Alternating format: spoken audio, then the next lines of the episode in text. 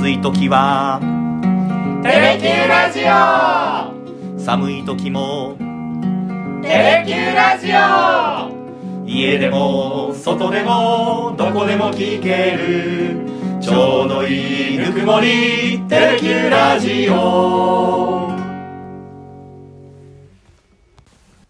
ひげごじとゆうきのさだでダラダラ行かせて59回目の放送になります。よろしくお願いします。よろしくお願いします。昨日一昨日かな、私宮崎の出張から1週間、行ってたんですが、ようやく帰ってまいりましたあくまでホークスキャンプのそうです取材ですね。もうね、ずっと雨、1日しか晴れなくて雨男だったのねもしかしたら球団の関係者の人にもお前雨連れてきたろとか言われてですね私の時はね、気温20度、はい、2月1日。あ、そうですか。もうポカポカ陽気で、うん、本当に上着もいらないぐらいだった昼間ですね晴れ男いや、いい天気でした。いや、そんな中ですよ、出張でこう取材をして、はい、いいとこ行ったみたいですね。いや、そうなんですよね。さださんゆかりの地、宮崎でさださん大好きなママがやってるかすみママね、そう、はいはい、うん、かすみママのやっていたというスタンドかすみという、まあ、飲み屋さん、はい、バーにお邪魔をいたしまして、うん、そしたらそこに結構ね、店に 5,6 本ギターが置いてあって、はい、で、私さだだらというラジオをやっているものでテレキューのゆうきと言いますと言ったら、ああ、もう好きなの弾いて、何でも弾いてとか言ってですね5、6曲披露してました。もしかしてあれ、はい、さださんとか、うん、石川貴彦さんのギター、はい、違うの？いや、どうなのかな。なんかチューニング自体はもうお客さんが来てもう適当にやって帰ってるのよみたいなことをおっしゃってたんですけど、うん、由緒あるギターだったのかな。それちょっと分からないです。坂本昌司さんとかね、はい、田代さんもそうだけど、結構ね、さださんとメンバー、はい、あの店行ってらっしゃいますからですね。まあギターを置いてくるってことはないか。いや、もうそれだと今ちょっと今頃震えてきますけどね。まあ黒ギターさん、はい、あそこの常連なんで、今度聞いてみましょうママが黒ギターさんによろしくねっておっしゃってましたさあ、そしてですね、前回償いやりましたよね、はい、で、結構重たいテーマだったんで、うん、コメント欄も分厚いコメントが多かったんですけど、はい、まあ、その中でまあ、TTL さん、前まほろばの時にコメントをご紹介した方なんですけれども、はい、私はこんな解釈してるよとおっしゃった方なんですけど、うん、まあ、この人が朝から重たい歌だなと思いながら家を出た後聞いてたんだけど、うん、不意に涙がこぼれてきたと、うん、で、花粉症のふりをして慌てて拭いましたよ、さださんの歌はテーマ広いですねっていうコメントをいただきました、うん、そうですね、うん、さださんのテーマの中でも、はい、まあ、本当になんかこう重い、うん、一番重い部類に入る楽曲かもしれないですね。あ、うん、ですね。後にも先にもね、うん、いわゆる、まあ、犯罪と交通死っていうのも犯罪の一つだと思うんでですね、うん、犯罪被害者、犯罪被害者遺族、はい、もしくはその加害者にスポット当てた楽曲ってね、うん、はい、これしかないんです。あ、そうですよね、うん、まあ、何曲も作るようなあれでもないですしね、うんうん、それからね、これ私知らなかったんですけど、ゆうちゃん主人公 のその後の話が、はい、さださんの短編集に出てるんだよっていうコメントをいただいて、うん、それは勉強不足ね大変失礼しました、うん、で、そのコメント欄に返信をしたらひげおじさんがさらにそのコメントで、もちろん持ってます、当然持ってますというコメントがあって、今日出社をしたら私のデスクの上に置いてありましたいや、もうやっぱりね、銀河食堂の夜っていうね、はい、うん、短編連作集なんですけどね、はい、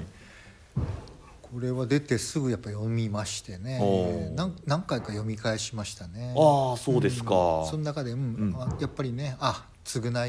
いがね、うん、小説になってるっていうのをね、はい、すぐに分かりましたけどもね、うんうん、1週間ぶりに出社したって言ったじゃないですか、はい、で、そのひげごじさんからこうお借りしたというか、机に置いてあったその銀河食堂の夜の横に大きな段ボールがもう一つ置かれてありまして、はい、うん、で、どなたからかなって見ると小豆島と書かれておりまして、ね、2年続けて、ね、ハルミみかんを送っていただきました、はいはい、いや、ありがとうございます。いつもいつも気遣っていただいてありがとうございます。ありがとうございます、ね、うん、2人じゃ食べきれないんで職場で、はい、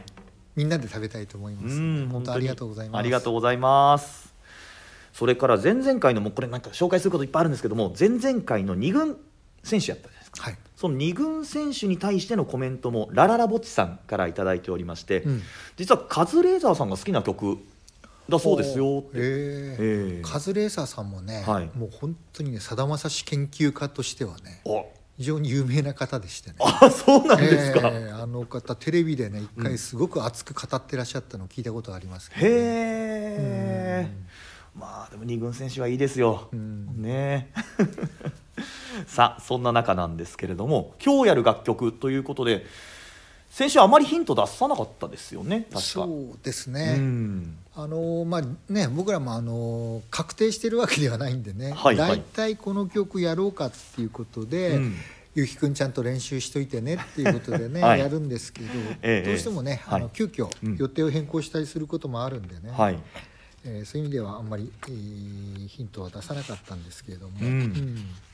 ちょっとねある方の命日にちなんでね今日はこの曲をぜひご紹介させていただきたいと思ってます、はい、召した詩人はいつもザボン口に運びながら思い出たどるように見えない目を開いて静かに海を見てた幻の国のこと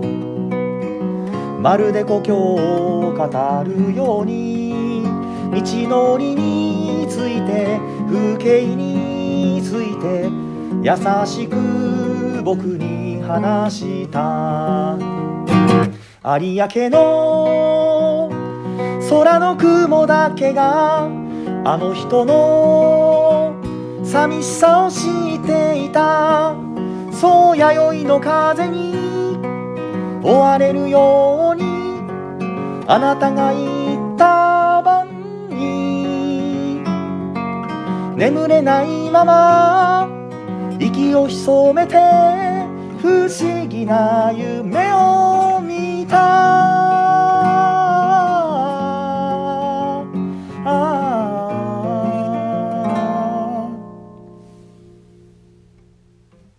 っていう私の限界の声の高さです、今日はね、はい、山隊というね、うん、歌をご紹介したいと思います、はい、ね、もうコアなファンの方はねみんなご存知でしょうけど、うん、大恩人であるね、はい、宮崎康平さんに捧げた挽歌、うん、さださんのソロ6枚目のアルバム、うん、うつろい、これ1981年の6月25日にリリースされたひらがな4文字でね、はい、うつろいっていうアルバムなんですけど、うん、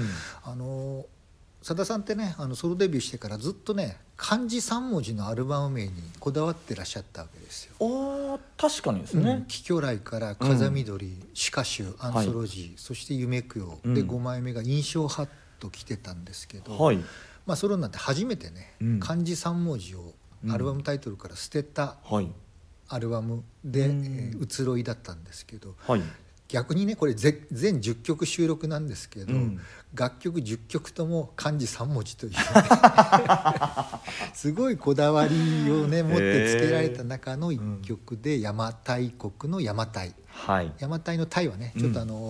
難しい字を使ってらっしゃいますけど、うん、はい、なんで今かっていうと実はこの宮崎康平先生が亡くなられたのがね、はい、1980年の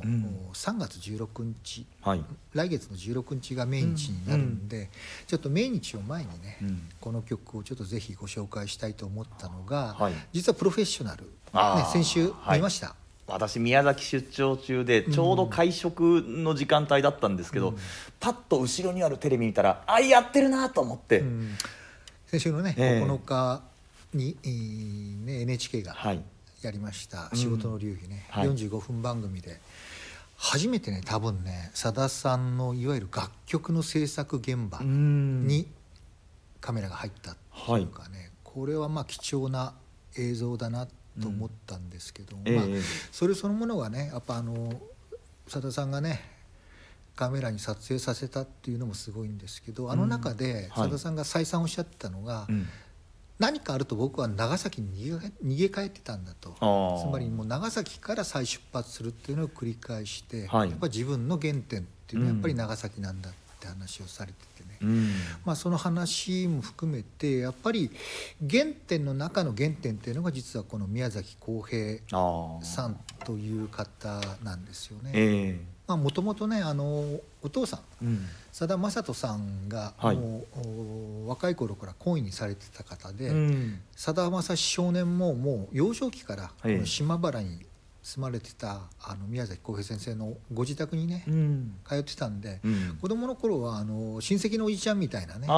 感覚でまぼまぼって言われてたらしいんですけども、でちょうどねこのさださんが中学ぐらいかな、1967年だったと思うんですけど、幻の邪馬台国っていう、ね本をね奥様と2人で出版されて、これがね講談社から出たんですけど、第1回吉川英治 文化賞っていうね賞を受賞することによってベストセラーになったんですよ。で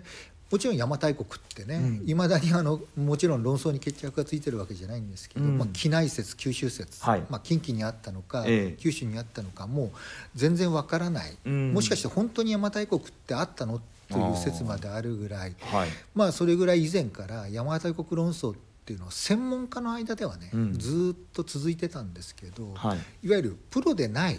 人間が初めて書いた本がこの、宮崎康平さんと和子さんが書かれた幻の邪馬台国っていう本だったんで、これがねやっぱり邪馬台国論争に、火をつけたっていうかね、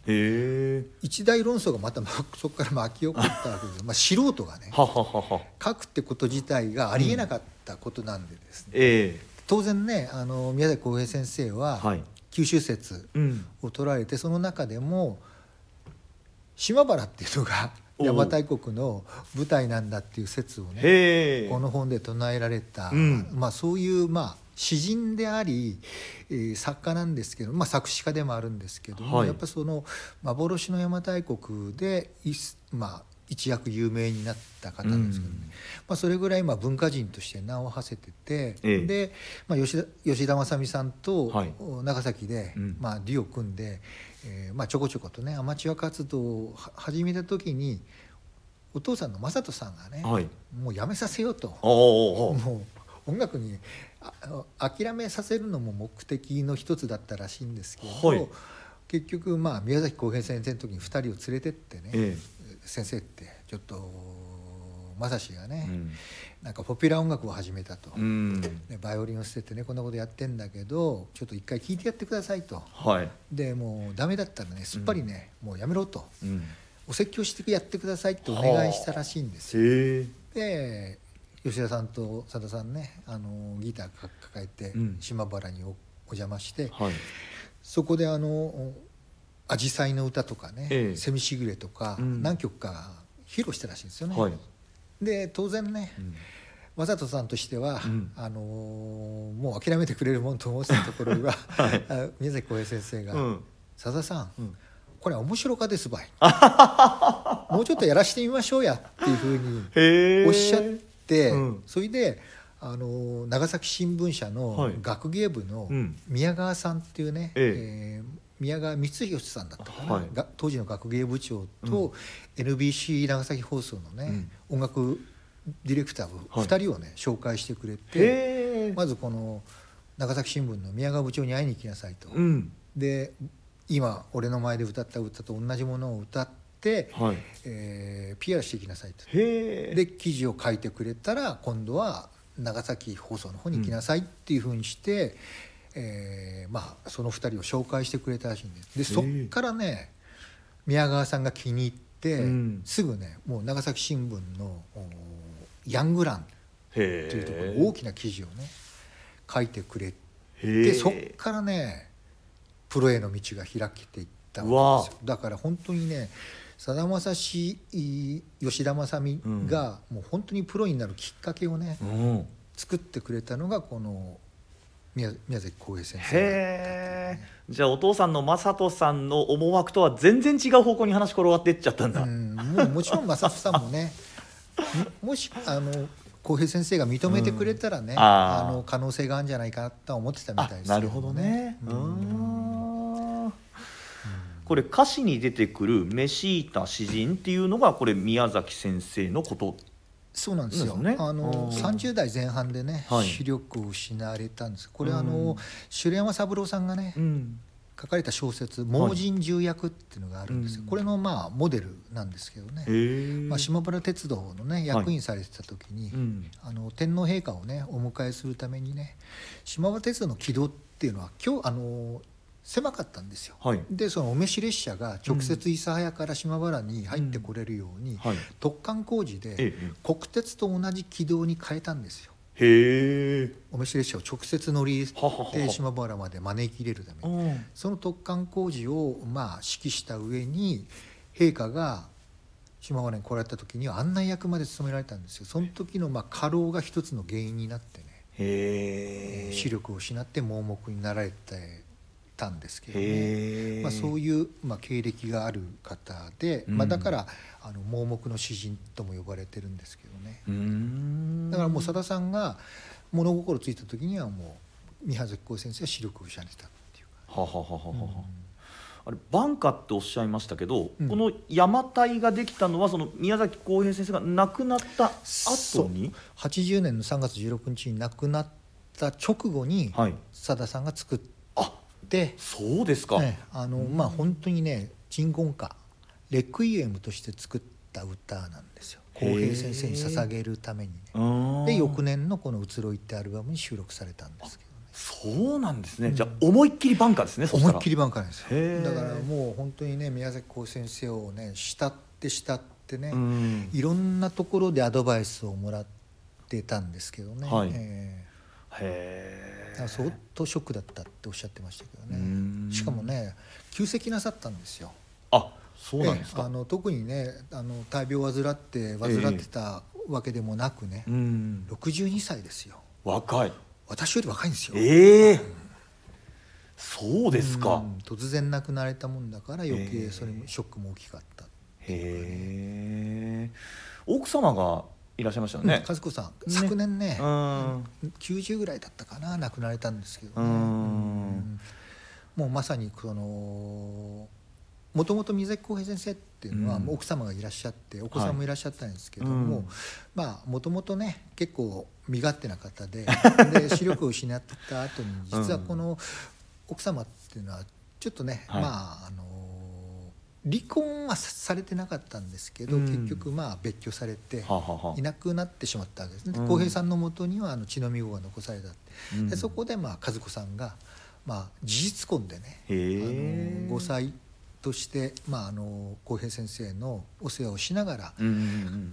口述筆記でね幻の邪馬台国もね、そうなんですね。光平先生が語る、それを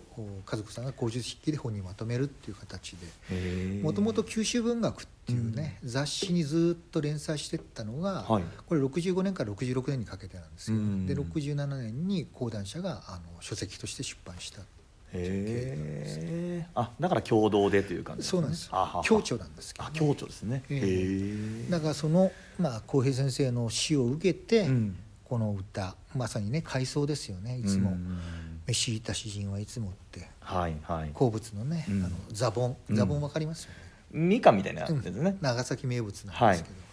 これをね口に運びながらっていうね、まるでねもう本当に見てきたようにね、邪馬台国を語るというねメロディーラインもですし歌詞もいいですよねこれね。全然なんていうか、飾りがないですよね、本当にね。確かにもう素直に作り上げたっていう歌ですよね。有明の空の雲だけがあの人の寂しさを知っていた、そう弥生の風に追われるようにあなたが言った晩に眠れないまま息を潜めて不思議な夢を見た、佐田さんのことですよね。まさに幻の邪馬台国と宮崎光平っていうのをね、思い浮かべながら、うん、この歌を作られたんだと思いますけどね。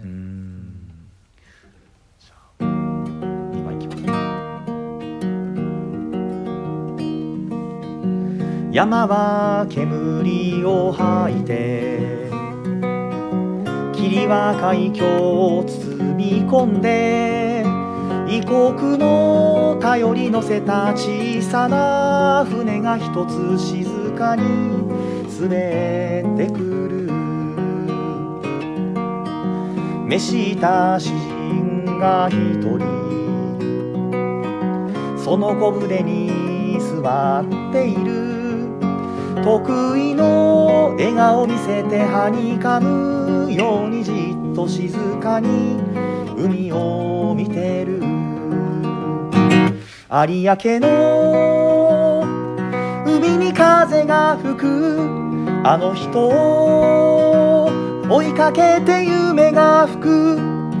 ああ悲しいほどに焦がれ続けた幻の人が今きっとあなたを抱きしめている。不思議な夢を見た。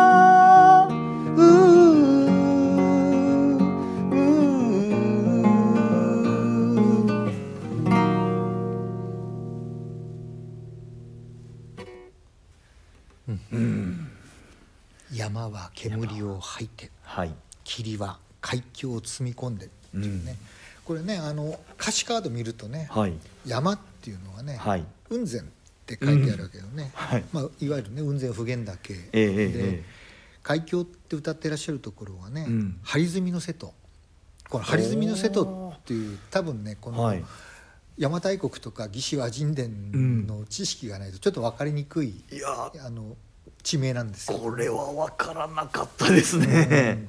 もともとねこの邪馬台国っていうのはね、はい、ご存知のように中国の歴史書である三国志の中の一環なんですけど、これ大体3世紀末、はい、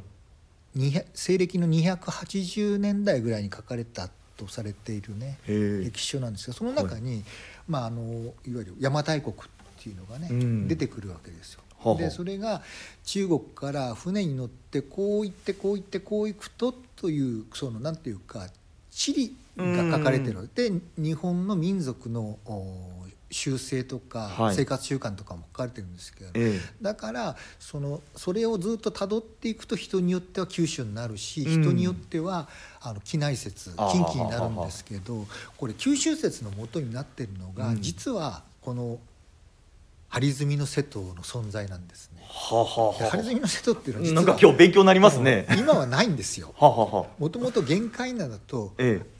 海はこの張積の瀬戸という海峡でつながってたと。へうん、つまり、はい、海続きでつながってたんだと。うんうん、でこれをたどってくると島原に到着するっていうのが宮崎康平先生の説なんです。だからその間に例えば太宰府があったりとか。するわけですけど、ねはあはあはあ、だから今はもう全く影も形もないんでへそこがね分かりにくいんですけど、ああでそこのいわゆる邪馬台国って国を、まあ、支配してたのが女王である卑弥呼だった、うん、というのが邪馬台国説なんですけどね、はい、へだからここでね、うん、最後にね焦がれ続けた幻の人が今、うん、きっとあなたを抱きしめている不思議な夢を見た、はい、つまりこれは多分ね、うん、女王卑弥呼のことを指してるんだろうなとは思うんですけどね。あそういうことね、夢の中でね、はい、宮崎康平先生は、うんうんうんうん、結局小舟に乗ってやってきてね、うん、異国のね、うん、頼りをね、うん、乗せて持って帰ってきて、うん、そこに卑弥呼が出迎えるっていう風景を多分イメージされてるんだろうなと思うんですけどね、うんいやだから分からなかったんですよね。このまずこの張積の瀬戸ですか。張積の瀬戸ですね。これを海峡でも何のこっちゃみたいな、うん、ただね、うん、このねいわゆる魏志倭人伝が書かれた、はい、いわゆる3世紀末って頃にはもう今の地形に変わってるんで、うんいろんな説があるんですけど、大体3000年ぐらい前は張積の瀬戸があったとされてるんですけど、ねはははははははだから、うん、まさにね邪馬台国があった頃に張り墨の制度があったかどうかっていうのは分かってないんですよ。まあ、だから邪馬台国そのものが、うん一切ね足跡がないんですよね。卑弥呼の墓ってのも見つかってないし、はい、少なくとも邪馬台国がここだっていう決定的な証拠って何一つ見つかってないんですよね。うーんだからもともと邪馬台国そのものが存在しなかったっていう説まであるぐらい。うわ私大阪なんでなんとなくこの機内説がなんとなくその社会を教える先生たちもこっち有力なんじゃねみたいな感じでもう反感美義じゃないですけどやっぱり自分のねそうそう地域に近いところの方が正しいんじゃないかと思ってしまいますけど、ねはいはい、きっと九州の先生方はこう九州の説の方を推してるんじゃないかなと推察しますけどそう、ね、そういう意味でだからこの張り墨の瀬戸っていうのが非常に重要な役割を果たす、これがないとね、はい、行き着かないわけですよ。魏志倭人伝の説明が合致しないっていうかねまあ、だから佐田さんもねやっぱりそういうところっていうのは浩平先生からね、この一番の歌詞に出てくるようにね、はい、思い出たどるように見えない目を見開いてって静かに海を見てたってその幻の国のことをまるで故郷を語るように、はい、道のりについて風景について優しく僕に話したっていう、ね、だ浩平先生には見えてたわけですね。あ、なるほどね。中国の使者がね、船に乗って張墨の瀬戸を渡って島原というところにあった邪馬台国に来るっていうね、あ、目は見えてないけれども、その景色が見えてたんですね、きっとね。そうなんでしょうね。だからそれぐらいやっぱりねこう本当に想像力が豊かだったからこそね、佐田さんのいわゆる有力なアドバイザーにもなれたっていうかね、だから前もねちょっとこの番組でお話したようにね、精霊流しをなぜ歌にしないんだってね、最初にアドバイスされたのが宮崎康平先生、で結局それがねまあさだまさしグレープをね、世に知らしめる代表曲になってたわけですけど、でこれもねお話しましたけど前回も登場しましたね「関白宣言」、はい、佐田さん最大のヒット曲、このモデルはねもともと宮崎康平先生と和子さん夫婦だったっていうねお前を嫁にもらう前にと。でもうでもそれも含めて「精霊流し」だって、康平先生のアドバイスに基づいて書いたんだけど一切褒めてくれなかったって。ああね、なんかおっしゃってましたね、もう一言も褒めてくれなくて精霊流しを筆頭にね、で唯一褒めてくださったのがこの番組の紹介したまほろば、これがね実は褒めてくださったのが亡くなるちょうど1ヶ月ぐらい前、80年の2月にお会いした時にマーボーよか歌ば書いたなって、もしかしたら俺ば超えたかもしれんとおっしゃったっていうわけですよね。いや先生何をおっしゃってんですかと、先生超えられるわけないじゃないですかっていうふうに言ったら、ただしと、マーボーってこれ以上歌ば難しゅうしたらいかんと、リスナーがついてこんぞっていうね、つまりまあいくら楽曲芸術とはいえね、やっぱ大衆音楽なんだから、ポピュリズムっていうのをやっぱり守らなきゃダメだっていうね、だから自分一人が分かっててもダメなんだと、伝わるようにやっぱり難解すぎちゃダメなんだっていうことをおっしゃって、まほろばはその限界だっていうね、ここまでだっていうふうにおっしゃったのが、宮崎康平先生のさださんへの最後のアドバイスになったっていうね。それを受けてさださんは、受けてない楽曲ちょっとありますけどね。ほらまほろば以上の難しい歌もね、ちょっとありますけどね。でもきっと心のどこかにはね、もちろん、書いたとしても、だから今回のねプロフェッショナルを見ながらね、僕はやっぱり根っこにあるのはやっぱり宮崎康平先生をね、筆頭とする長崎の恩人たちだろうなっていうふうにね、他にもね、何人も長崎にゆかりの方、山本健吉先生もね、まさに長崎ゆかりの方なんですけども、そうやってね長崎新聞のね、宮川元学芸部長だったりね、NBC 長崎放送のね音楽ディレクターの面々だったりとか、さまざまな方がね、やっぱ原点長崎でさだまさしをまあね作り上げてくださった、そういうところも含めてね、やっぱり長崎は逃げ帰る場所っここからまた再スタートを切っていったっていう話をされて、はい、今の50年があるっていうね、うん、そういう部分も、はい、あの番組の中ではね、うん、しっかりメッセージとして、ね、発信されてるんで、うんはいまあ、もちろんあれ一番僕は素晴らしいと思ったのはやっぱりさださんがね、うん、この NHK のスタッフを信用してね、うん、自分の楽曲制作現場に、はいまあ、カメラを入れさせたってことですよね。これは素晴らしいなと思いますまあまあそういうところで張り合ってもしょうがないので、まあまあそうです、違うところでね、はい、またさださんの良さというかね、はい、素晴らしさをね、うん、ぜひね V でお伝えできればなと思ってるんですけど ね、うん、そうですよね。だって東海ラジオでラジオやってるでしょ、うん、で NHK でプロフェッショナルやってるでしょ、うん、うちもねまあね、はい、去年一昨年ね、はい、原点の旅をね、まあまあはい、作らせていただいてはいまあね、近いうちに、はいそのねうん、原点の旅にまつわる楽曲もねぜひお届けしたいと思ってますけど、ね、それ結構リスナーの方からまだっていうのを聞かれますけど ね、 そうねちょうど ね、ね前もちょっとお話したかもしれないですけどね、はい3月18日っていうのがね、